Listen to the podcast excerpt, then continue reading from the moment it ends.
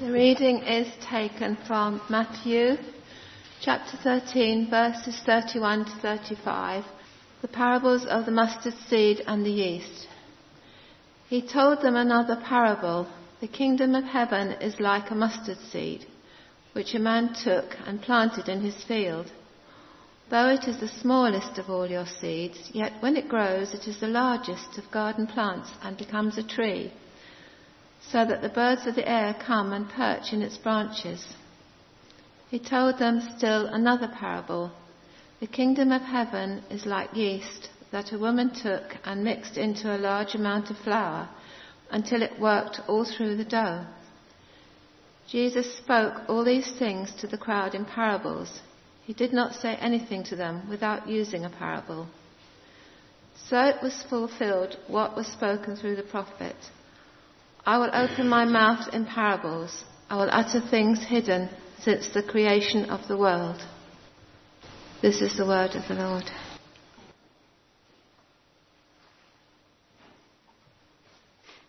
So our reading today that we've, we've just heard uh, came from the early days of Jesus' ministry when he was uh, um, instructing his disciples and, and talking to uh, small groups of, of, of people. And he was telling the assembled crowd what God's kingdom uh, is like. You know, these days, if you want to come and settle in this country, you have to sit a citizenship test. I've read about it. I've never actually met anybody who's had to do it. But what Jesus was, was telling the, the people that he was talking to, he was telling them what it was like to be part of his kingdom if they wanted to, uh, to be a member of it.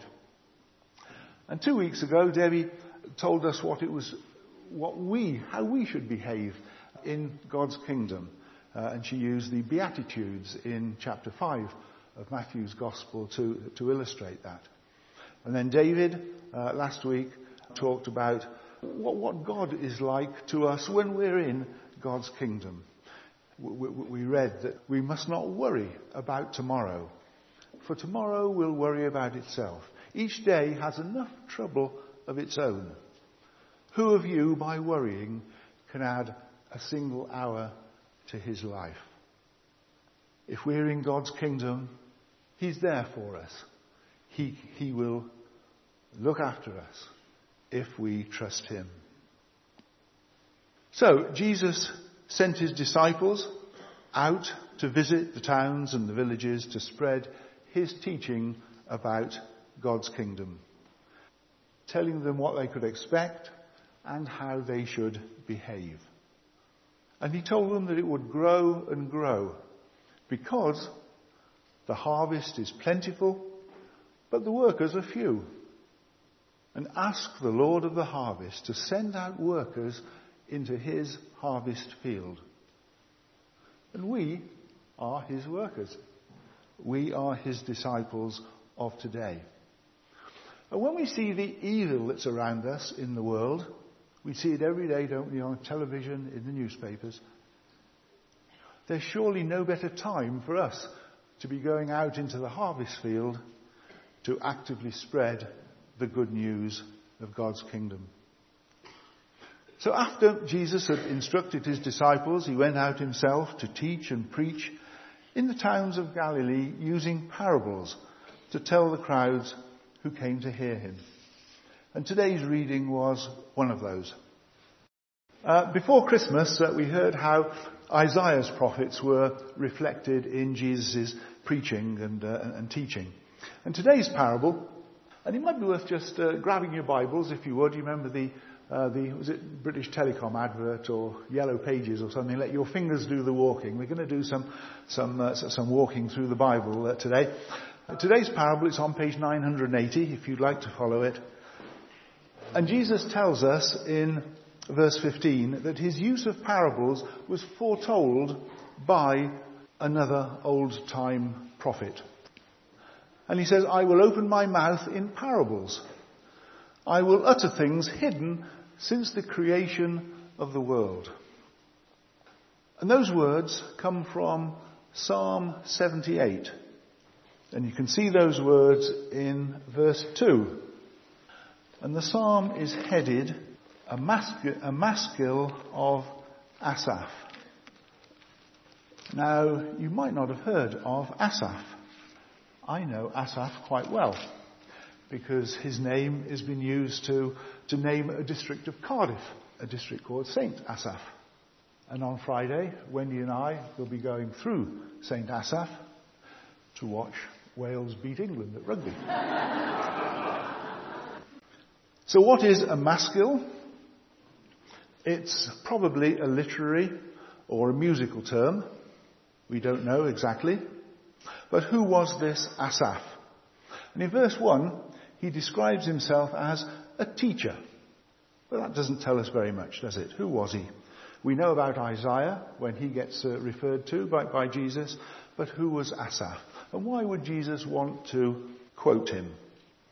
Well, Asaph first appears in the first book of Chronicles. And these were the historic records of God's people from Adam through to Abraham. And again, if you want to turn to page 419, that's chapter 15. Verse 16 tells us that David told the leaders of the Levites, i.e. the priests, to appoint their brothers as singers to sing joyful songs accompanied by musical instruments, lyres, harps, and cymbals. Asaph by name first appears in, uh, gets his first mention in verse 17. And then in verse 19, we see that his job was to sound the bronze cymbals with Heman and Ethan. I imagine these were big heavy cymbals, which is why they needed a, a He-Man. So, that was his job, sounding the bronze cymbals. But that's not all.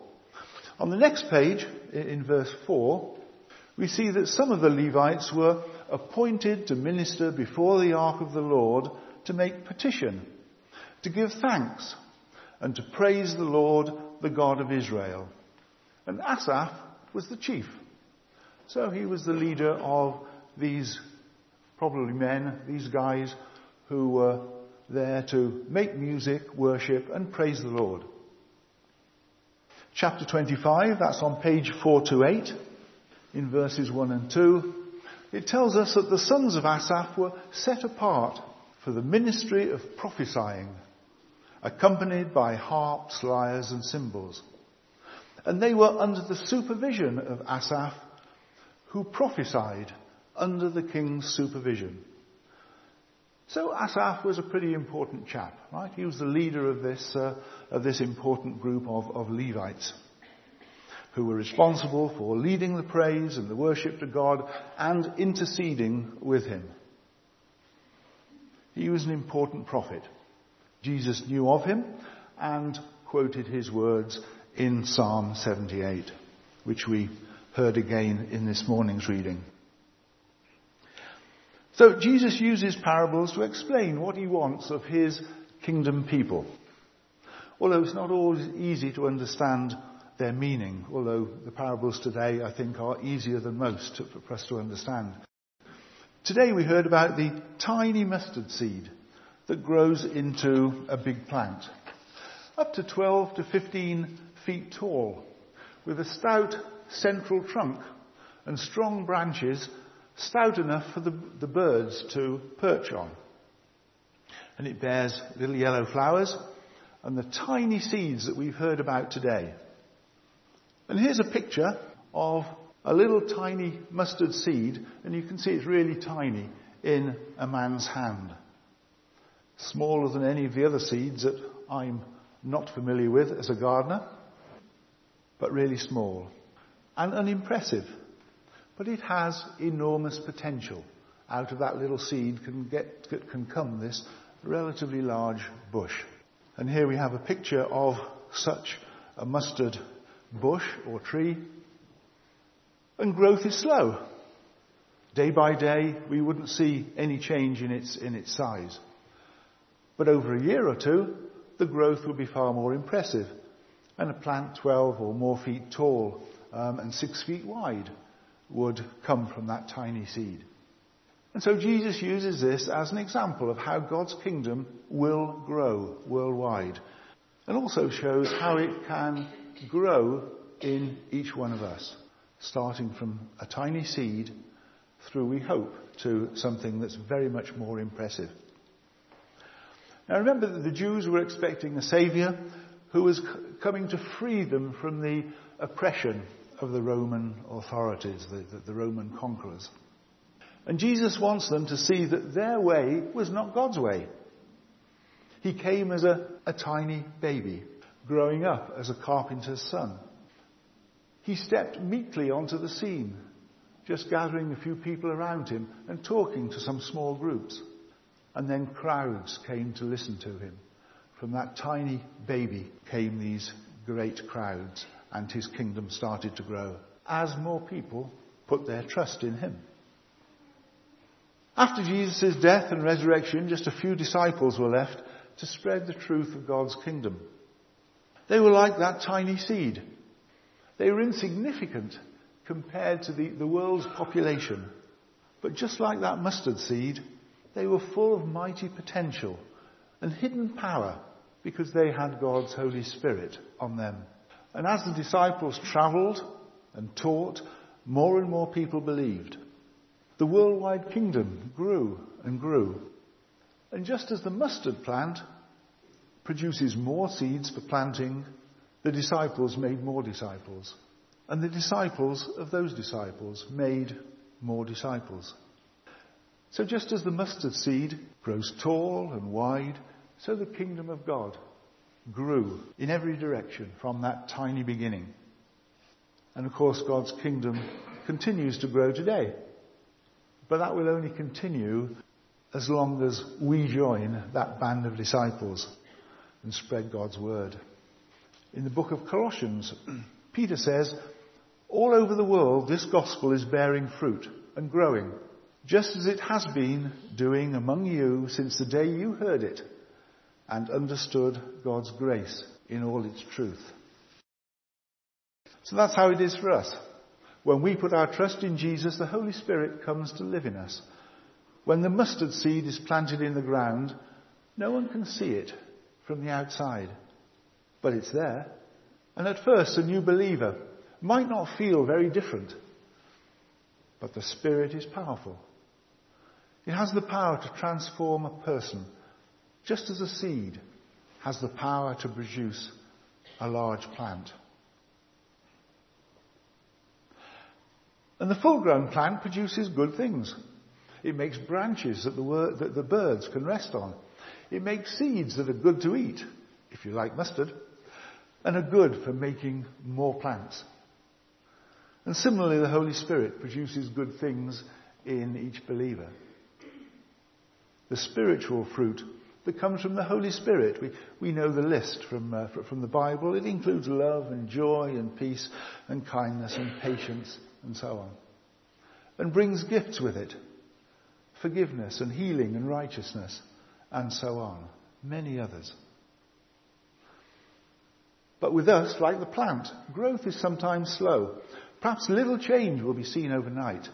But after a while, the influence of the Holy Spirit in our lives will have a powerful effect and great changes will be evident. Our beliefs and our attitudes and our actions will no longer be ruled by our own thoughts and feelings. We'll be ruled by the Holy Spirit.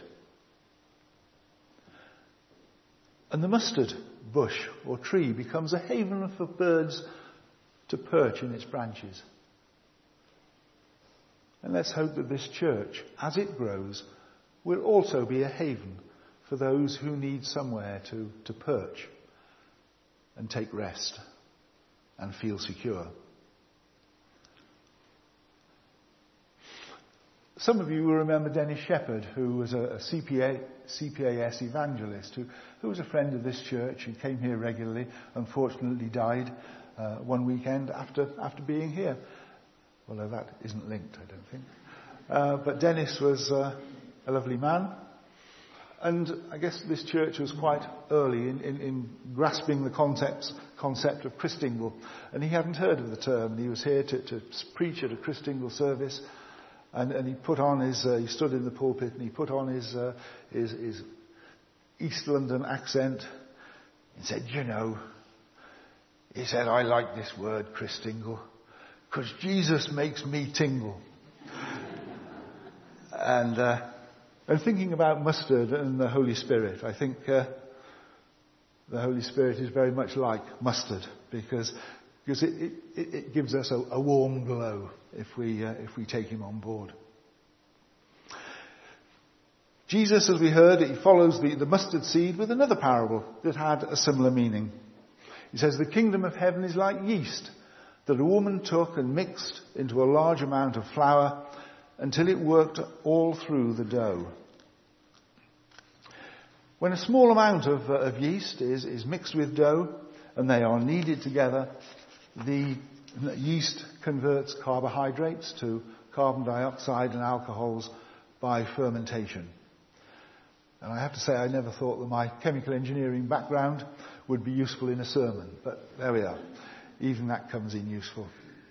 But this CO2 reaction has been used for thousands of years to make bread rise and also to produce alcohol to keep men happy. But these bubbles of, carbon dioxide, they made the bread light and fluffy rather than flat and firm, unleavened bread like pita bread or chapatis. And it only takes a very small amount of yeast to puff up a large amount of dough. And so this parable about the yeast is very much like that of the mustard seed, demonstrating that sometimes things that start out, start out small can have a huge impact, far in excess of their own size.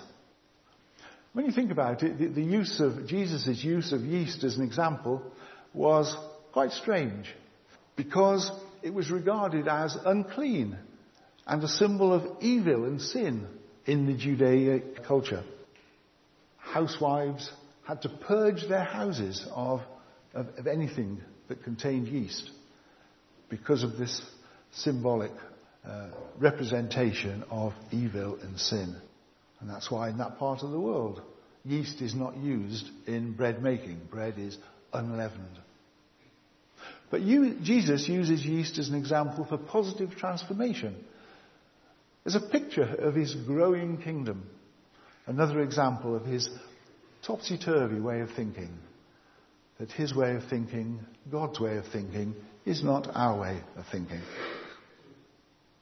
We might not be able to see growth in the kingdom every day, but it is growing, both in the world and I hope in each one of us.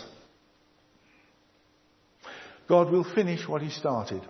He planted a small seed many years ago, and it will continue to grow into a large and a mighty kingdom. This is what Paul wrote to his friends in Philippi. I am confident that he who began a good work in you will carry it on to completion until the day of Christ Jesus. And let's pray that is true in each of us as well as in our church, in this country, and indeed in the world. Let's close with a prayer.